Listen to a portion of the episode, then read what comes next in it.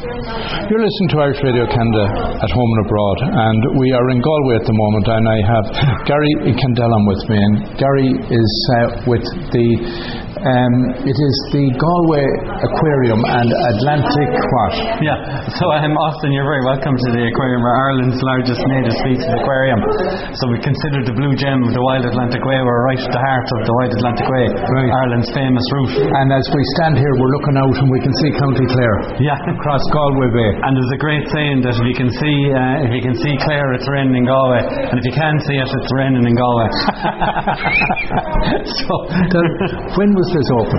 Yeah, so we've been in operation now for over twenty years, so nineteen ninety-nine uh, when it first started. So uh, Liam Taumey is the owner, and I suppose what his goal was was to educate people about the native species, but also make it a public part of the oh, community. Okay, and is he still the owner, or is it? Liam is still the owner. Yeah, he's still the private enterprise. Private enterprise, uh, but I suppose with the aquarium we're very much connected to our community and organisation. So we're the uh, secretariat of the Irish Ocean Literacy Network. So it's the oldest ocean literacy network in Europe. And what does that mean? So yeah, so the ocean literacy uh, it basically is the concept that we're influenced by the ocean, and the ocean influence, influences us. So the seven ocean principles, basically talking about how we're int- so connected to the sea. You know, we depend on it for our life, uh, transportation, food, health, welfare. So we have to respect, we have to have the, so we talk about literacy, it's like that awareness about the ocean and how it impacts on us. So that's how we work on that principle of ocean literacy. And there are others, you said, that you would be in partnership or would have relationship with around Europe or around the world. Yeah, so we have a fantastic board there, so you will see just a handful of the people who we work with. So there are a host of local organisations, local communities, N G Os. Then we go on to the national level, like Clean Clean Coast. We're a member of Clean Coast. Then of course then we go even broader, so we're part of that Prep for Blue and the E U for Ocean. So very much, you know, uh, we're the we're, we are a relatively small aquarium, but we have a big impact. So we've just come in the front door, so uh, I notice up here that there's times up eleven, twelve, thirteen, one, two, three, four. Is that our, is it that there are guided tours available on the hour? Yeah, so this year, I suppose for the last two years the aquarium has really invested in the visitor experience, so we have a, a dedicated uh, experience team. Uh, they're all crew trained, so their goal is to uh, inspire, engage and educate. Okay. And when people come on through that, uh, either as a f- uh, feeding session, talk, workshop, or just general be around for questions. So Gary, this time of the year it's very much a tourist attraction. During the off season, would you have schools coming here? And yeah, uh, very much uh, what we is during the summer, yeah, we'd have that visitor attraction.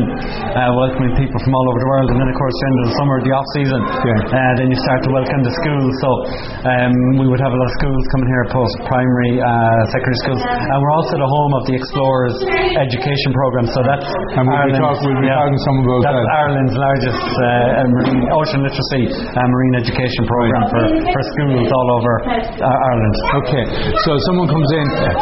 Normally, there, is there a need to make an appointment? Is there a need to register in advance?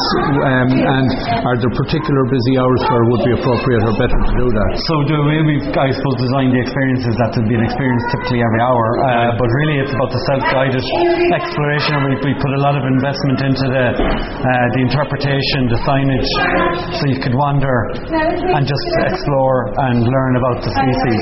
Now, I know Galway very well, so I know parking is always a problem, but a lot of people come, they park on the prom, they could be down at Black Rock, but this is well within walking distance. There could be even down in the Claddagh, and yeah. This is all within well, well walking distance. One of the unique, I suppose, the unique selling points really of the area is that we free parking, and we're the only all-weather attraction right. uh, in Salt Hill. Yeah, so uh, it's easy to access it, plenty of parking, and of course we have the uh, all-weather attraction. And anything like this, because I see there's families coming in with young kids, yeah. and, and um, so it's a real family place. It's not just for the educated or those wanting to be fully educated. Yeah. And I, I think uh, that's really important you said that, because uh, inclusivity and e- is our ethos of the aquarium.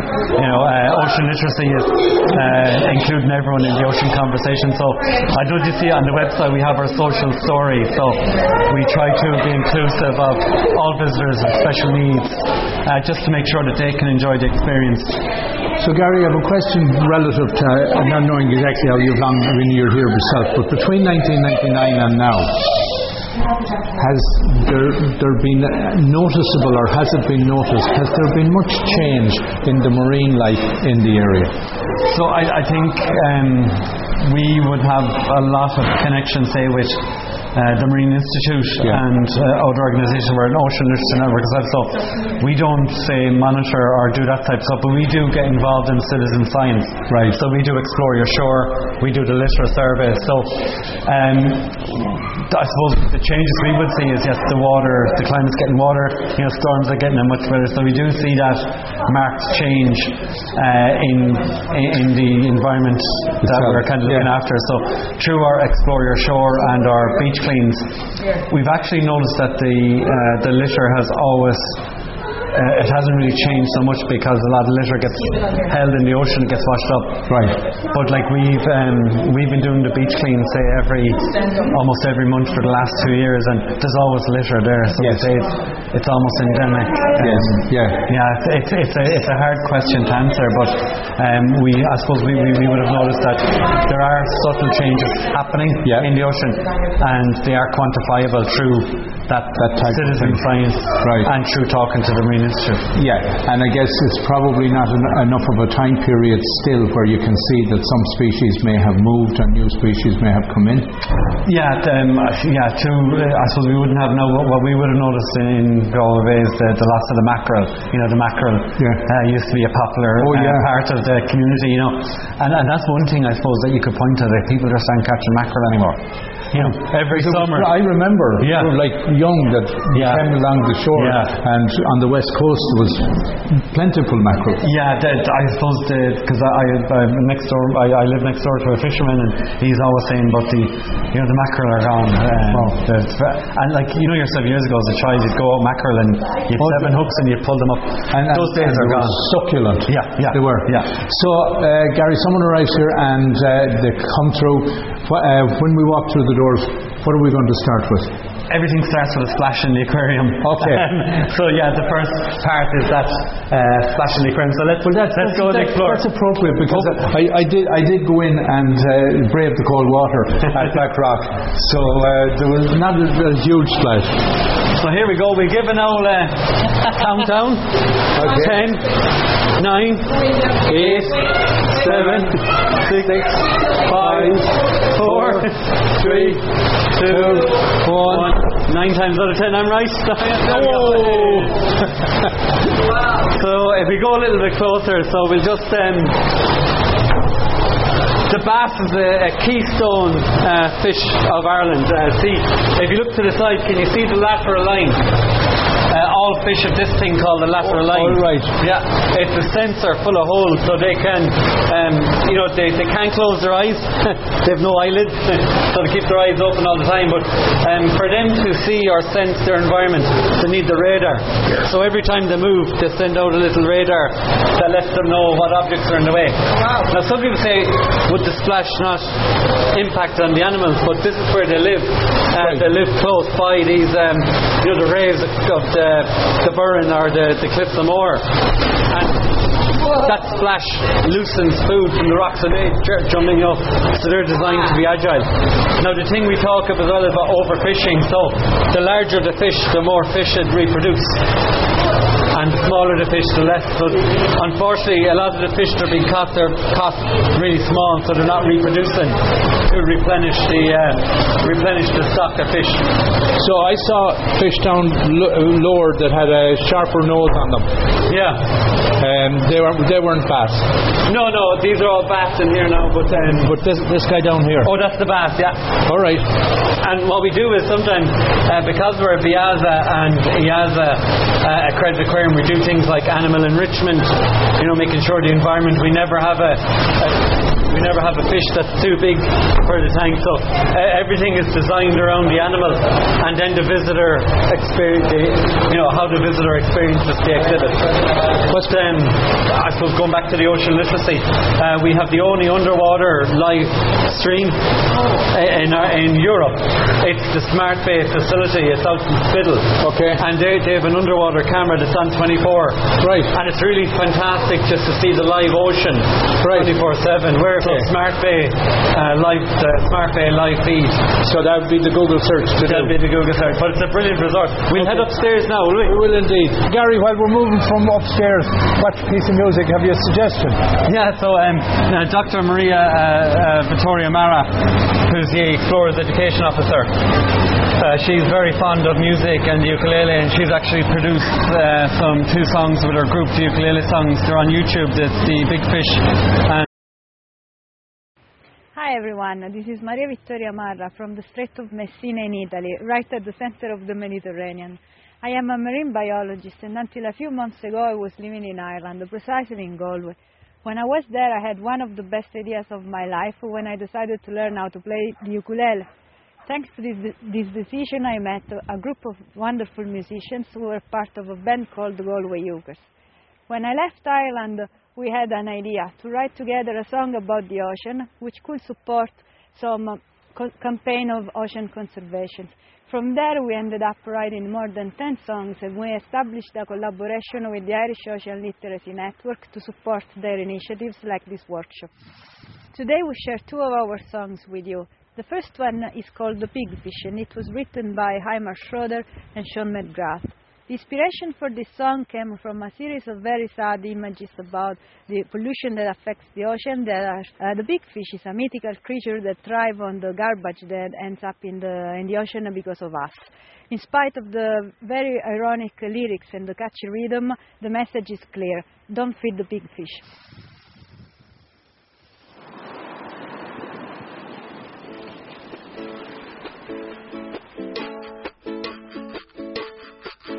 I'm the pigfish baby, and the ocean is my home.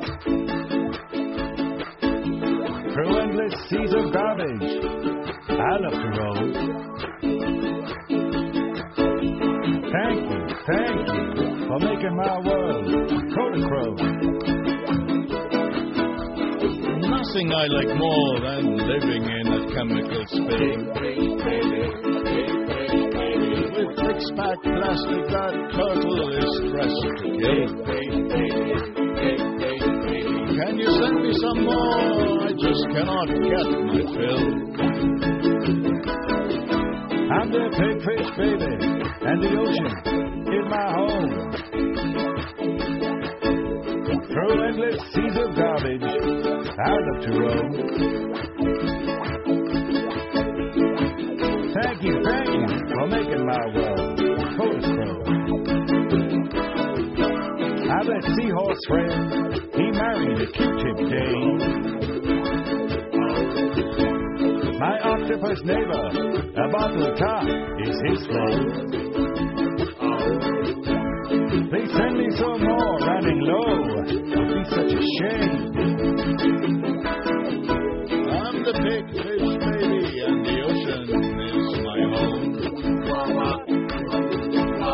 Through endless seas of garbage, I love to roam. Thank you, thank you for making my world go to Rome.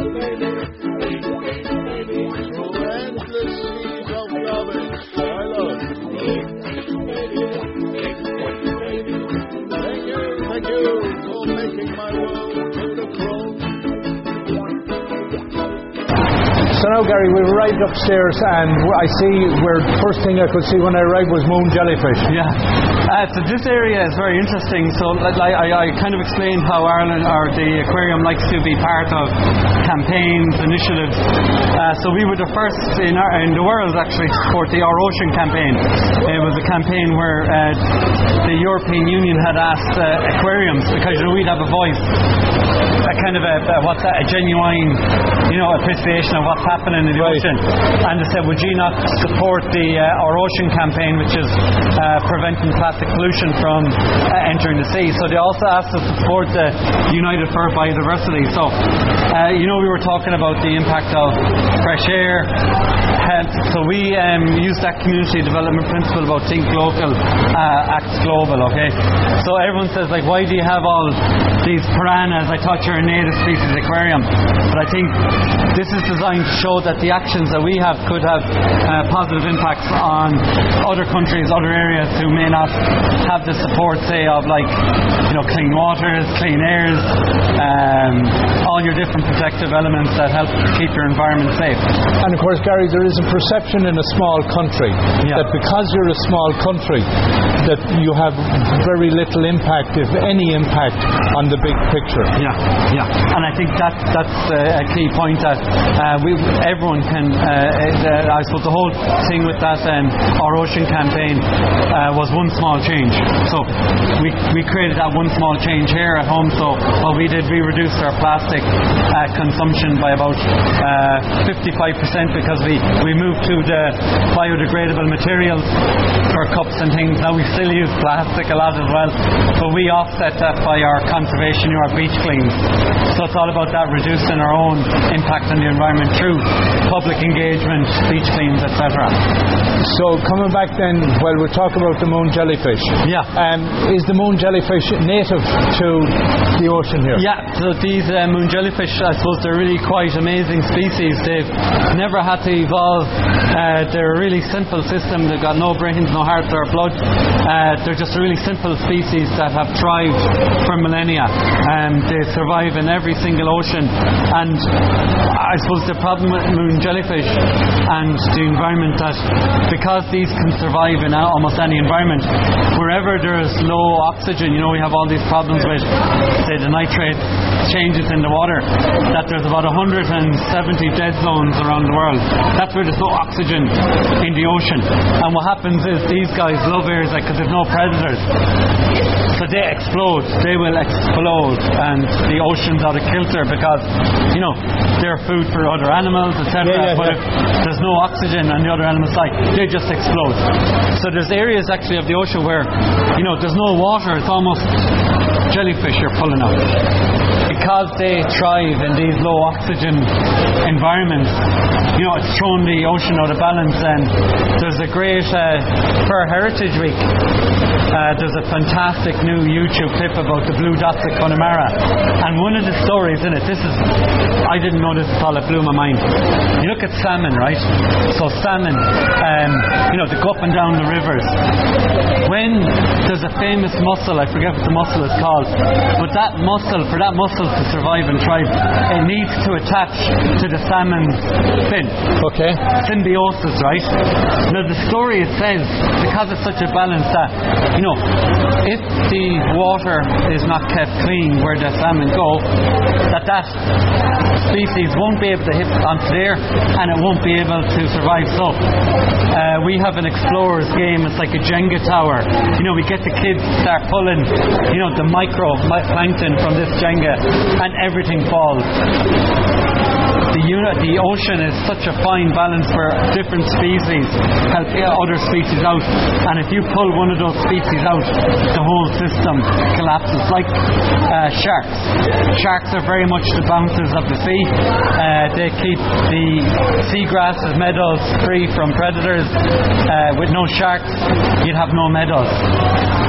You know, it's all these how these, and that's where ocean literacy tries to engage people. Say, like, you know, you really do have to look after every species because they're all interconnected. What are we seeing here? This is the uh, uh, famous ocean tank. This was featured in the uh, the Guards. Do you remember Brendan Gleeson? Yeah, okay. Yes, I remember. And uh, this is the one they were featured. They were talking in front of the ocean tank. Uh, yeah, so this um, upstairs, this is the uh, top floor view. Uh, so basically, looking down on our wreck fish. Uh, we have some sharks and we've some bass, starfish in this in this in this tank. So again, these are native. All native species, yeah. So the sharks here normally is, isn't it? Sharks need warm water, do they not? So I suppose the. Um, uh, There was a recent survey uh, a few years now at the Marine Institute. Uh, they were doing a deep dive and actually found uh, shark nurseries. Uh, currently, we have about seventy-one species of shark in Ireland. Wow. And the perception is that a shark has to be, you know, uh, massive, but typically a native shark is only about less than one metre. Okay. They're like little puppy dogs. Right. These be fished commercially? Uh, no, um, no. Uh, We actually have a brilliant, uh, a good fish guide, right. Or the sustainable fish guide. There's talk about, you know, people that enjoy fish or everything, they can make choices based on Correct. Fish that yes. are sustainable. So it's a good fish guide, you know. Yes. So it's kind of like, you can eat this fish, but don't eat this fish, because, yes. um, yeah, if people are in the market of eating fish that are endangered, yes. you won't have them anymore. Yes. So then that, you know, people are saying, well, I don't want, I want a sustainable fish. Right. That's how we keep the keep the fish population in check, by people making ethical choices on what they eat. No, I so as I said earlier, because we're a BIAZA and IAZA zoo, we do have certain conditions that we have to fulfil. Uh, so every uh, every year we get these um, uh, visits by these BIAZA welfare groups. They do a whole check on our systems for animal health and safety, right. animal welfare, uh, pH, filter, everything. So we have highly experienced aquarists who do daily uh, daily checks on animal health, welfare, uh, checking is the water good. So yeah, so we have a very good team to ensure uh, that the environment is uh, supportive. And the whole role of aquariums is to uh, say, uh, breed species that are in the aquarium already. About, say about six species of uh, fish uh, in this tank. So we've got our bass, our wrasse, our uh, sharks, and uh, some starfish as well. And they obviously cohabitate.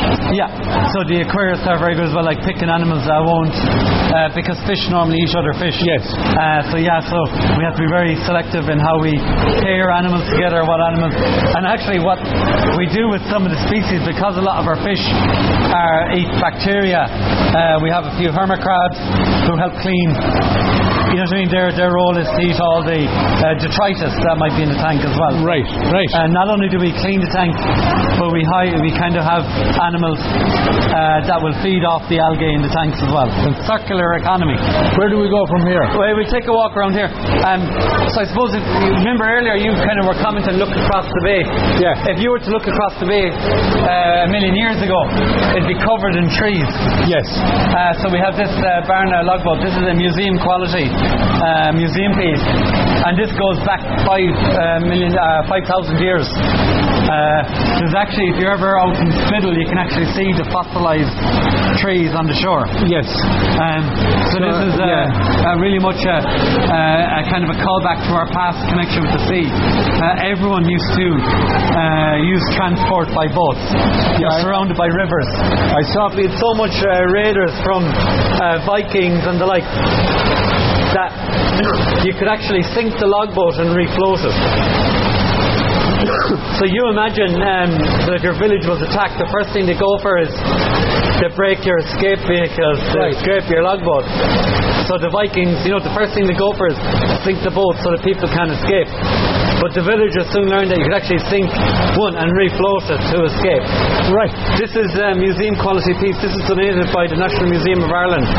Um, so it's a very special piece, and uh, this is, uh, I suppose, one of our campaigns, uh, United for Biodiversity. Right. So this talks about the global south and the issues that are affecting them, because like that, um, you know, we use these terms like the blue lungs of the earth. The blue, you know what I mean? You know, the Amazon is producing all our oxygen. Yeah. Because it's such like the ocean produces oxygen as well, but the Amazon is a strong producer of oxygen as well, and carbon storage. Um, so that's why, you know, we have this campaign. You're kind of looking around going, this is very tropical. I thought it was yes, a native species. Yes. But the whole idea is that we do have to, um, you know, we don't have what we have because we're doing it, because there's other parts of the earth that are providing oxygen for us. So we, we have to kind of be, be respectful and acknowledge that. that This We'll take a little yeah. walk and play another piece of music, and uh, we'll be hearing more ukulele, and we'll be back in a moment. Hi everyone again. Share with you our second song that is called Ocean Love Song, and it was written by Jerry Savage, who was inspired by his personal relationship with the ocean. In spite of the personal images used to compose the lyrics, the bright and breezy spirit of the song will certainly bring all of us to relate to our own relationship with the sea, and it will enforce the need to, for us to realize that we have to do whatever we can to save the ocean.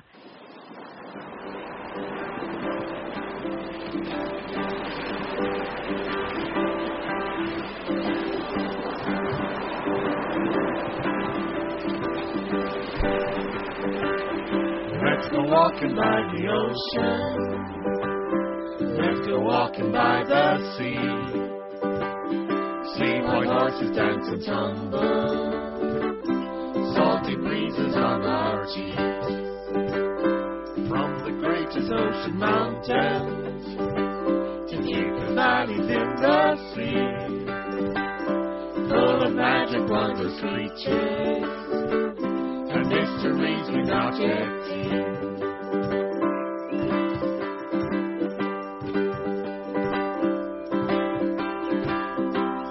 Sunshine sparkles on the water, sunset showing shades of gold, moon rises high above the clouds. Sparkling silver crystals on the floor.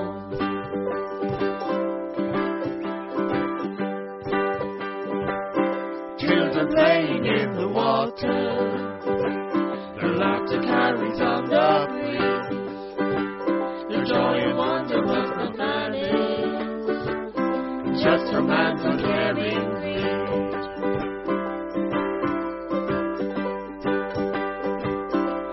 Your kingdom be yonder, the mermaid song is one of woe. We need to save it for our children, or our ocean will they know.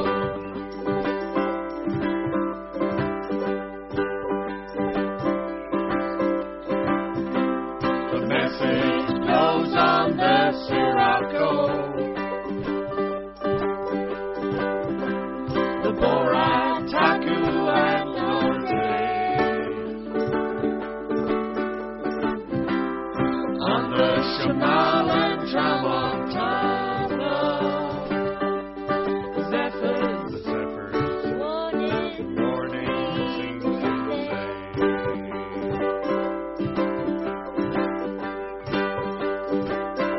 What's the future for our ocean?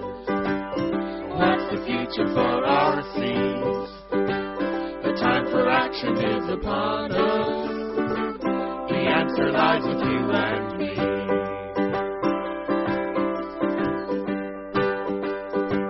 It's time to educate our children. Maybe too late for you and me. The time for action is upon us. The future lies with you and me. Their future lies with you and me. Their future lies with you and me.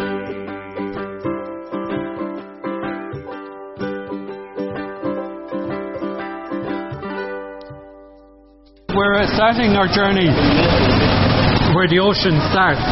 Uh, it's at the waterfall. Yeah. Okay, so the story of the sea all starts from the, you know, your first drop from the waterfall. This is our freshwater area. So really this area is talking about, you know, where the first, where the ocean starts. This is your river course. Uh, that's your canal, uh, that's your river, your mill pond, canal, and then we go on to the estuary. So this tells the story that, you know, we have lots of fish in the sea, but our, our rivers are full of life as well. Uh, so we have lots of different types of river species, like your tench, your trout, say, your uh, pike, uh, everything. And we also have a famous fin whale skeleton. It's over sixty foot long. This was the ballyhoo whale, whale, and it was washed up, I think, in nineteen sixty-four, and it was uh, on display down in Cork, and then the aquarium got it for uh, uh, for, for its own uh, exhibit. So it's the largest, or, uh, largest indoor skeleton in Ireland, and it's the second largest whale uh, in, in the ocean. And again, they are actual. It is not a creation. These are the, the actual, the actual, the actual yeah. spine yeah. and the, yeah. the actual bone. And uh, I, I love to. Um, I, I use this to talk to kids. Like, how big is its throat? And all the kids go massive, but its throat is only like a pinhole, a keyhole. Keyhole. It gets all its food through its mouth. It's got its baleen plates, its teeth. It acts like a filter, so it swallows all the water, right? And it squeezes all the water, and then the little microplankton feed it, right? So it, I'll show you the yeah. So in other words, if somebody is out there and a whale comes swimming up to them, they don't need to worry; they can't be swallowed. It'll spit you out. It might swallow you by accident, but it'll spit you out because it can't eat you. Right. So it's a bit like something getting caught in your throat. Yeah. So see, it's it's got a wall of these teeth. And see the way the teeth are purposely like hairs. Yes. They're what trap the, the little microplankton. Right. And then they're absorbed into its stomach. Right. Amazing. This is the uh, this is a brilliant part. This is the story of the river. Uh, so we always say to kids, "Do you like bugs?" And all the kids go, "No." um, but without the, the microinvertebrates and the tiny life, you wouldn't have all the animals here. So the um, I forget his name now, Michael. Oh God, I worked with him on this. Uh, he always had this vision of telling the story of the river, and so I actually drew all the uh, the images here, and so he told the story about the small little invertebrates that feed all the fish, the birds, and the bats. If you notice on some of the signage, we have threatened, non-threatened. Right. So in the aquarium, like, we have over one hundred species of fish, and we have them all marked whether they're at risk of being uh, extinct or whether they're endangered or uh, they're plentiful. The population of fish seems to have probably seriously dropped over the last forty, fifty years. Yeah, yeah. They, um, I suppose, and, and that's, you know, this lack of ocean literacy, like the, the Like a fisherman knows, like fishermen are very good cause, for the environment, because they know, like, if this happens there, I won't have any more fishing, just me. Um, the Irish inland fisheries and Bord Iascaigh Mhara are very protective of fish, because, you know, it's, it's worth billions to the world, you know, because yeah. our fish are. Um, so what they do is they do that whole sustainable fishing ethos, you know. Right. They have the quotas. The Marine Institute released uh, it's called the stock book. Uh, so they have scientists going out uh, assessing the, the, the, the quotas of the different types of fish that are around. Right. And they say, this is how much of the fish that you can fish, or this fish is at risk. So there's a whole massive work done by Bord Iascaigh Mhara and the Marine Institute to track and trace what fish are at risk, what fish are plentiful, and what measures we can uh, put in place to restore the stock. I know that uh, there's a new um, issue coming to the fore now. Uh, I think it's up in the Northern Ireland by, uh, I think it's called, I forget the river, um, but they have that blue-green algae, and it's closing down tourism, closing down business. So it's having a huge impact on life. So basically, um, it, you know, we talk about the, the, the runoff. Uh, these Uh, rivers are choked with this blue algae. Um, and Ireland, we've had a few instances of the harmful algal blooms. Uh, we haven't had harmful algal bloom in a while, but it's coming. Um, so there are outbreaks of these. Um, The local waters and communities are always doing these evaluations on the water quality, and there's no doubt the water quality has dropped. And when you say that, you know, the connection between that and what comes out the tap that we want to drink, yeah. it's not it's not a long journey. No, and that's why the aquarium has the uh, Think Before You Flush campaign. Uh, so we run the Think Before You Flush uh, for other businesses. So it's all about that. Only pee, poo and paper should go in the toilet. Because because that has to go to the water treatment plant we treat it. But what's happening is there's an influx of wet wipes, coal, grease, and unfortunately what happens is the wastewater treatment can't handle uh, such a massive load of wet wipes, you know. Uh, they create uh, fat bergs that just make it tot- uh, that make it totally untenable to have fresh water, because you're trying to cope with these things that the wastewater trans can't deal with. Right, right. I'm looking here and I see a variety of coloured fish, yeah. And it's wonderful because I see some black and red, and I saw white, some white, um, grey. Um, I nearly get the feeling if I stuck a finger in that, yeah. um, I'd be minus a finger. Uh, this is a good tank. Uh, so this is our mill pond. These are our carp, koi, and our tench. Now a tench uh, is brilliant.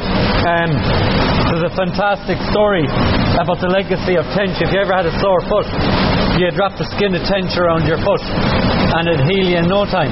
Um, you know, so the, uh, we have a new modern ex- uh, exhibit there about modern health. Well, a lot of these health stories are come from what we get in the sea. You know, the fish. Uh, we talk about all the vitamins from the fish oils, uh, the benefits of eating fish food.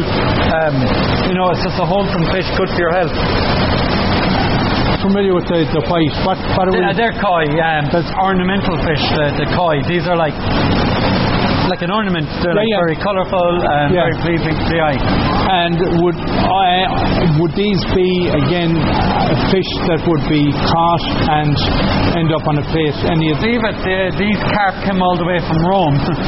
um, so the Roman army, uh, they know an army feeds off its belly. Uh, so the Roman army used to bring these fish, you know, as they're marching towards England. So, you know, they'd introduce the fish in all the rivers all the way, because you see they're quite big. Yes. Um, so, you know, we talk about that balance between what's a native, what's invasive. So, I suppose carp, were carp ever in Ireland? Probably not. Were they introduced? Yes, they were. Uh, but when did they become native then, you see? Because if they're here then for thirty, forty, one hundred years, um, or taking on that native status. Right, right. Like, so in the aquarium we, we talk about biofacts.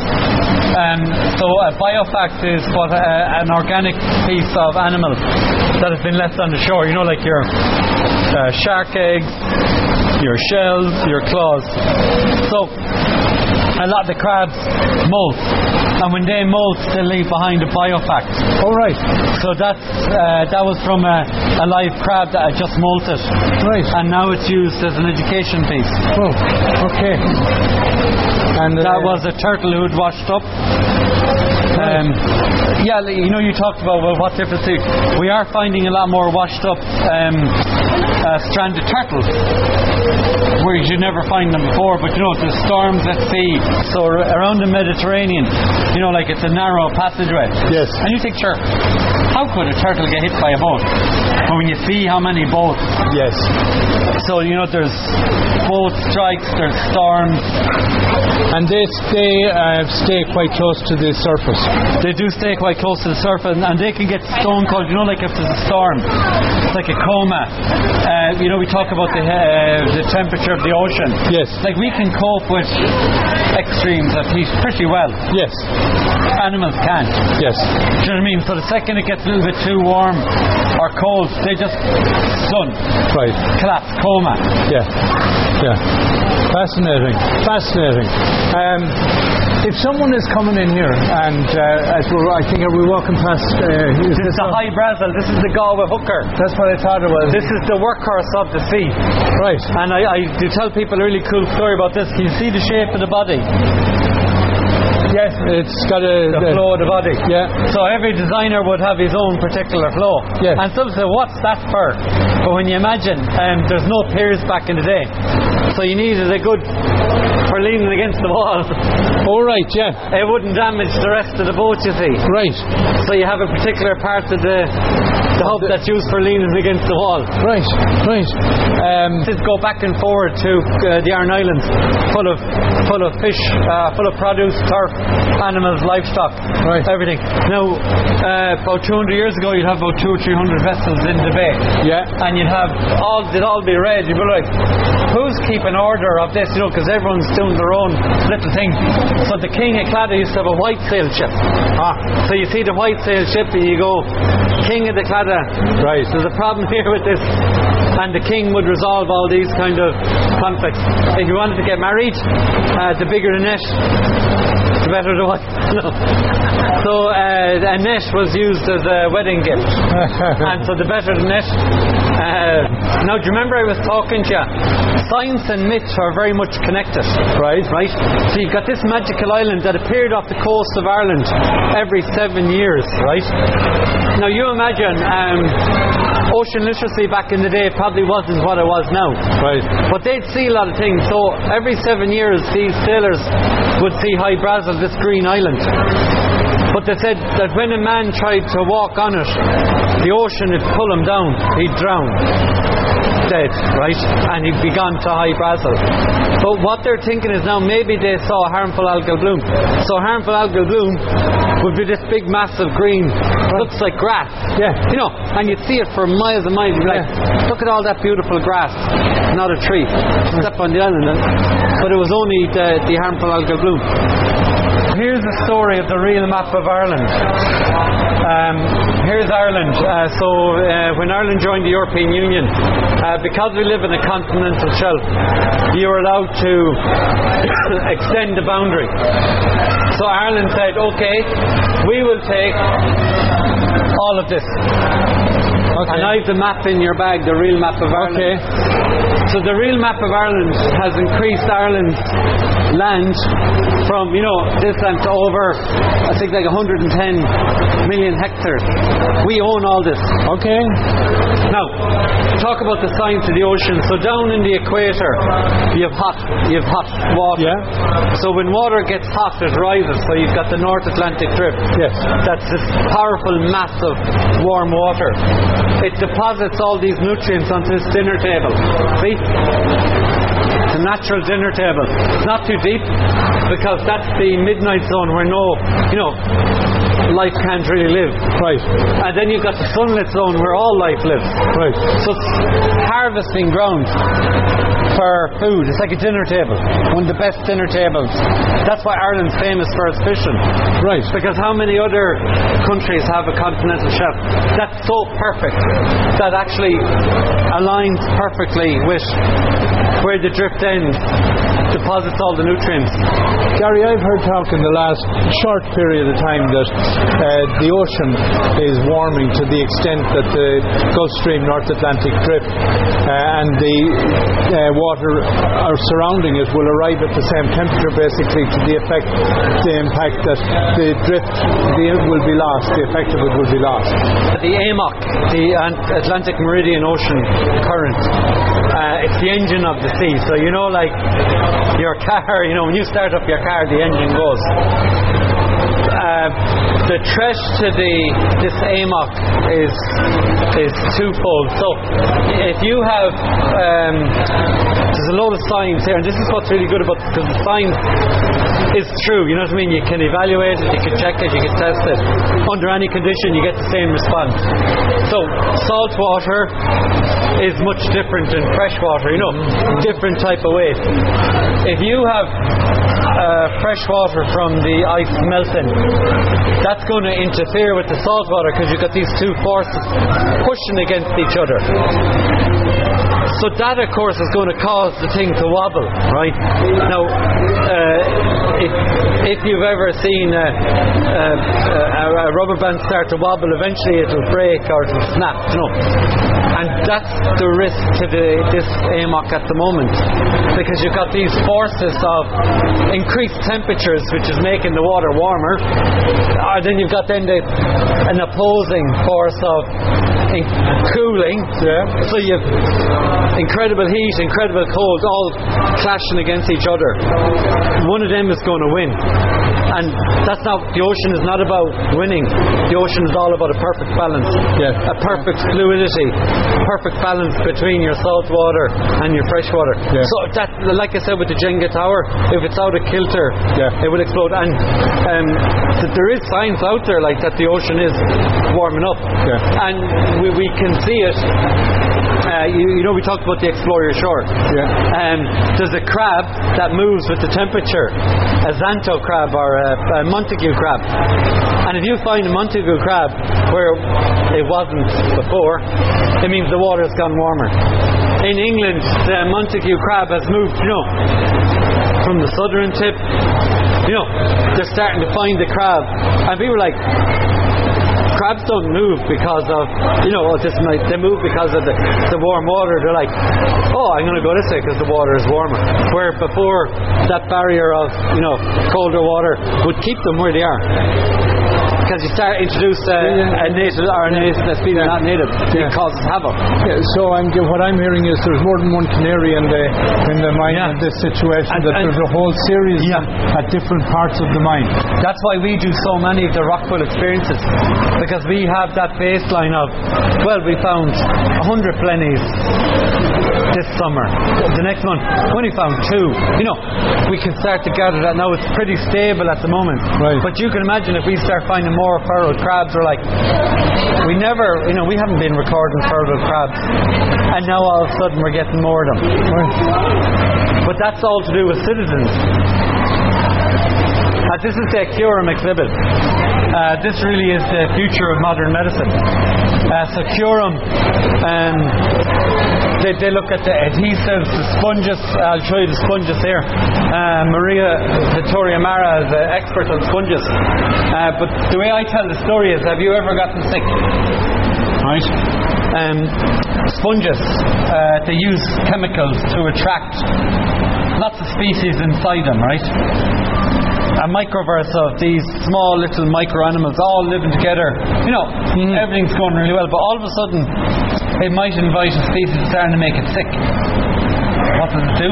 It sends out a chemical signal to say, guys, I need someone who's going to eat. And what that does is it um, sets this chemical out, the chemical goes in, or the creature goes inside the sponge and eats the chemical, making it sick. So then the Curum and medical devices are thinking, well, you know, we get sick. I wonder if there's anything we can do to make ourselves feel better. And that's where the thinking is behind that, that they, they can understand how the sponge is able to make itself better mm-hmm. after eating something that made it sick. Mm-hmm. Mm-hmm. Well, then maybe we can uh, synthesize it. Mm-hmm. Um, like, like with different types of medicines and uh, other health benefits on the shore, they're all looking at how how marine sponges um, uh, create these health benefits. I'm looking at a map here and it's telling me that you have two hundred ninety species of sponge. Yeah. And uh, that's uh, they're uh, all over, literally all over the country. Yeah.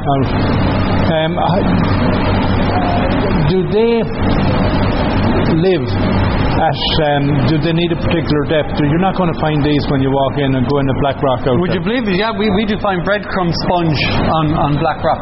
Right. Yeah. So sponges are um, they're, they're incredibly tough. Uh, if you break a sponge or a sponge breaks, it'll uh, regrow another sponge. Okay. They're very resilient. Amazing. All things except climate change. Yeah. Yeah. And warming of the water. Yeah. Right. Oh. And then we go to our estuary. Yeah. Uh, you know, we talked about the heart of the ocean. Yeah. Um, uh, this is known as the kidney of the sea. This clears out all the pollutants from uh, the estuary is that watercourse between you, your salt water and your fresh water. So a lot of species come here before they make the journey into the ocean to reclimatize. Of course, you have thousands of seabirds that go into the estuaries because they know it's a safe ground for food, uh, sources of food and water. So there's like that balance. Your estuary You know, someone says, ah, well, you need to test rivers. And then you go, well, no, you need a clean estuary. No, no, you need a clean ocean. No, no, you need a clean environment. No, they're all interconnected. Yes. Yeah. Um, and the, we have to have a balance between them all. Some species are exclusively freshwater, some are exclusively seawater. They're at that transition stage. And some are, are yeah. like salmon goes back up freshwater to, yeah. to spawn. Are there many that would be, like salmon, that would be both uh, salt and freshwater?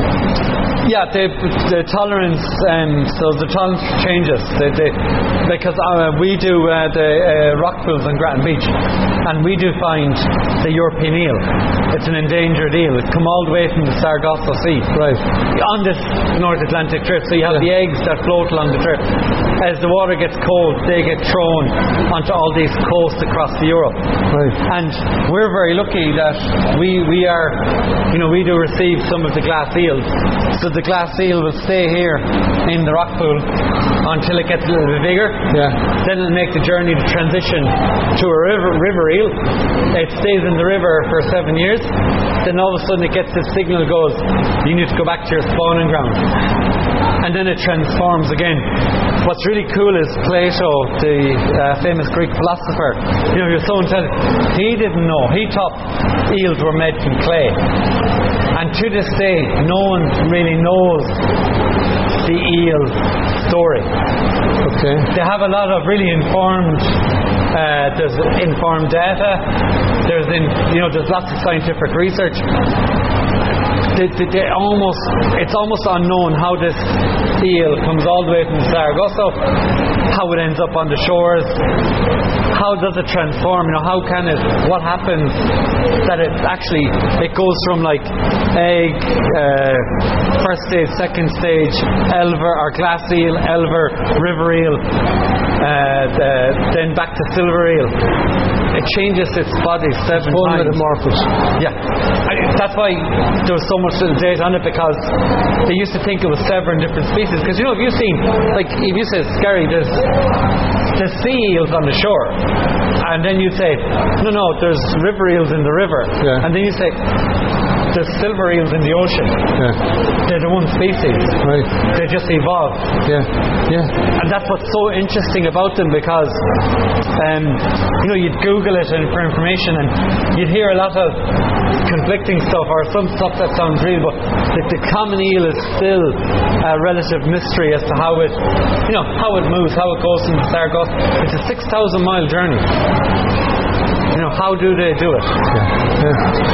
Uh, we have rats, and, and like when you think about that, uh, change is really important for the uh, survival of the species, because yeah. if you have too many females yeah. and not enough males, so the rats will change sex from male to female to redistribute or repopulate or rebalance uh, the, the, the, you know, that population yeah. of yeah. fish in it. Yeah. So it's like that self-care. Yes. Yeah. Um, and then last thing, we go to our shark eggs. Yeah. So this is once again the citizen science. Uh, starting here, you, you have a look at the egg cases uh, that you can find washed up on the shore. Every year we do uh, the egg case hunt. Um, so uh, Galway Bay is a little nursery. So you'd have the female ray will come in and she'll lay her egg in the sand. Right. Uh, after a few months, once that egg hatches, uh, the little thornback ray swims off. But how do we know there's thornback in the ocean? Uh, these... Uh, rise up and they get washed up on shore. Right. So when you're walking along the coast, you know, you might say, oh, Gary, look, I found twenty turnback ray cases, I found two bullhouse egg cases, and I found one cat shark, one cat shark egg. Oh, it's not there. Oh, there it is. Uh, then you go the next week and you find three hundred, and you go, this is amazing. You go back next year and you find none. Like, we found three thousand. Or three hundred last year. How come we didn't find three hundred this year? What happened? Then you hear reports of everyone saying, yeah, we did an egg case hunt, we didn't find anything. So you need citizens walking, looking. You know, people walk the beach every day, so you go with your camera and you go, yeah, found an egg case healthy, found an egg case healthy. And then you're like, oh my God, something happened there, I didn't find any, what's going on? You just say you go with your camera. Yeah. I know in this day and age that there's an awful lot of things, when you take the picture, you can literally either upload it or somewhere and it'll help you identify what yes. the species is. Is there any such facility? There's two. There's uh, Marine Dimensions, uh, Perth Search Ireland. Yeah. Uh, they do a fantastic, um, uh, they have a fantastic um, Perth Search story. So they give you all the information on how to record ray cases. Uh, the Ray Project are focused on the protection of the, the rays and skates in Ireland. Right. They will also accept the submissions and recordings. I do it myself now at Explore Your Shore. Yeah. Uh, so it's very simple, like you have your phone, yeah. it's your name, your email, and photograph and date, and no you're done. Right. Um, I know I've seen uh, ray, uh, big ones, because there's the, the ray. Yeah. And, uh, do you remember our first story? We talked about the bass. So a flapper skate uh, doesn't become sexually mature until about ten years. Right. Right. But, you know, when you talk about the aspect of bycatch and overfishing, yeah. if they catch a fish, a flapper, you know, they're not looking for flappers, they're looking for other types of fish. Yeah. They catch the flapper, and then they go, oh, we don't want flapper, and they throw them back in. Then he, they die at the bottom. That's yeah. the huge problem with bycatch. Right. Um, because they're catching fish who shouldn't be caught. Yes. But like that, you know, we talked about the protects like the Bord Iascaigh Mhara. They have escape fence in the nets. Okay. So when they catch their fish, the smaller fish can escape. Right. Right. Through the vent. Right. um, it's all about that. Like, you know, years ago you talked about that you could never overfish the sea. Right. You know what I mean? That was the greatest lie ever told. Yeah, yeah. yeah. You can overfish the sea. Gary, we're going to talk a little about the, ra- uh, the Ravencaster. Brilliant.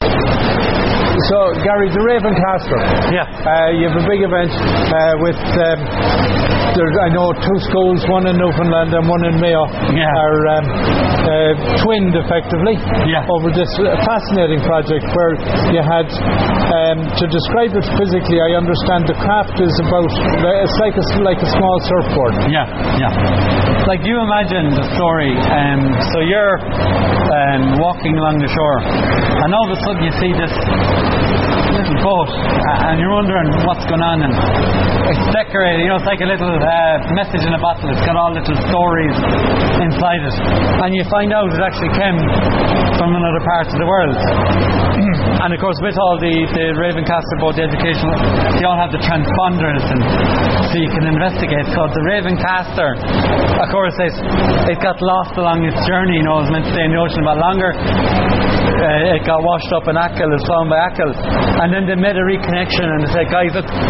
Uh, what I love about it is the cooperation. We share one ocean, uh, and it's really great to see both communities of people who love the ocean come together to share the wonderful story of where where it went, what we learned along the way, and, and what people thought about it uh, when they found it. So it's like this great collaboration where these uh, where these uh, young people are going to share and talk about their experiences of those who built it and those who found it. What's particularly rich in this story is that Newfoundland has such a close relationship with Ireland, yeah. going back yeah. to the sixteen hundreds, yeah. and that relationship is based on the ocean. Yeah. The um, I hope your listeners won't mind, but we have a fish in the ocean tank uh, called the Yankee fish. All right. And years ago, I suppose, with the famine, is, is it a predator? It's a so the um, it was probably one of the most valuable fish that could be sold on market. So during the famine, it used to cost a lot of money to get a ship to go over, say, to America uh, on pastures greener. Right. So the community would get together and fish for the Yankee fish, uh, and they would pile together the gilthead bream, which is so valuable that we'll be able to support then the young person or young family to live, you know, have a much better future. So, like we talk about that, you know, the connection to the fish, it was ultimately the uh, the way it afforded passage to bring people to a new start in life. So I think that's great you mentioned that, you know. And as you know, as you know, the Irish for Newfoundland is Talavaneish. Yeah, yeah. It's not um, uh, Talavnoa. Yeah. It's on Talavaneish, the land of the of, of the fish. Yeah.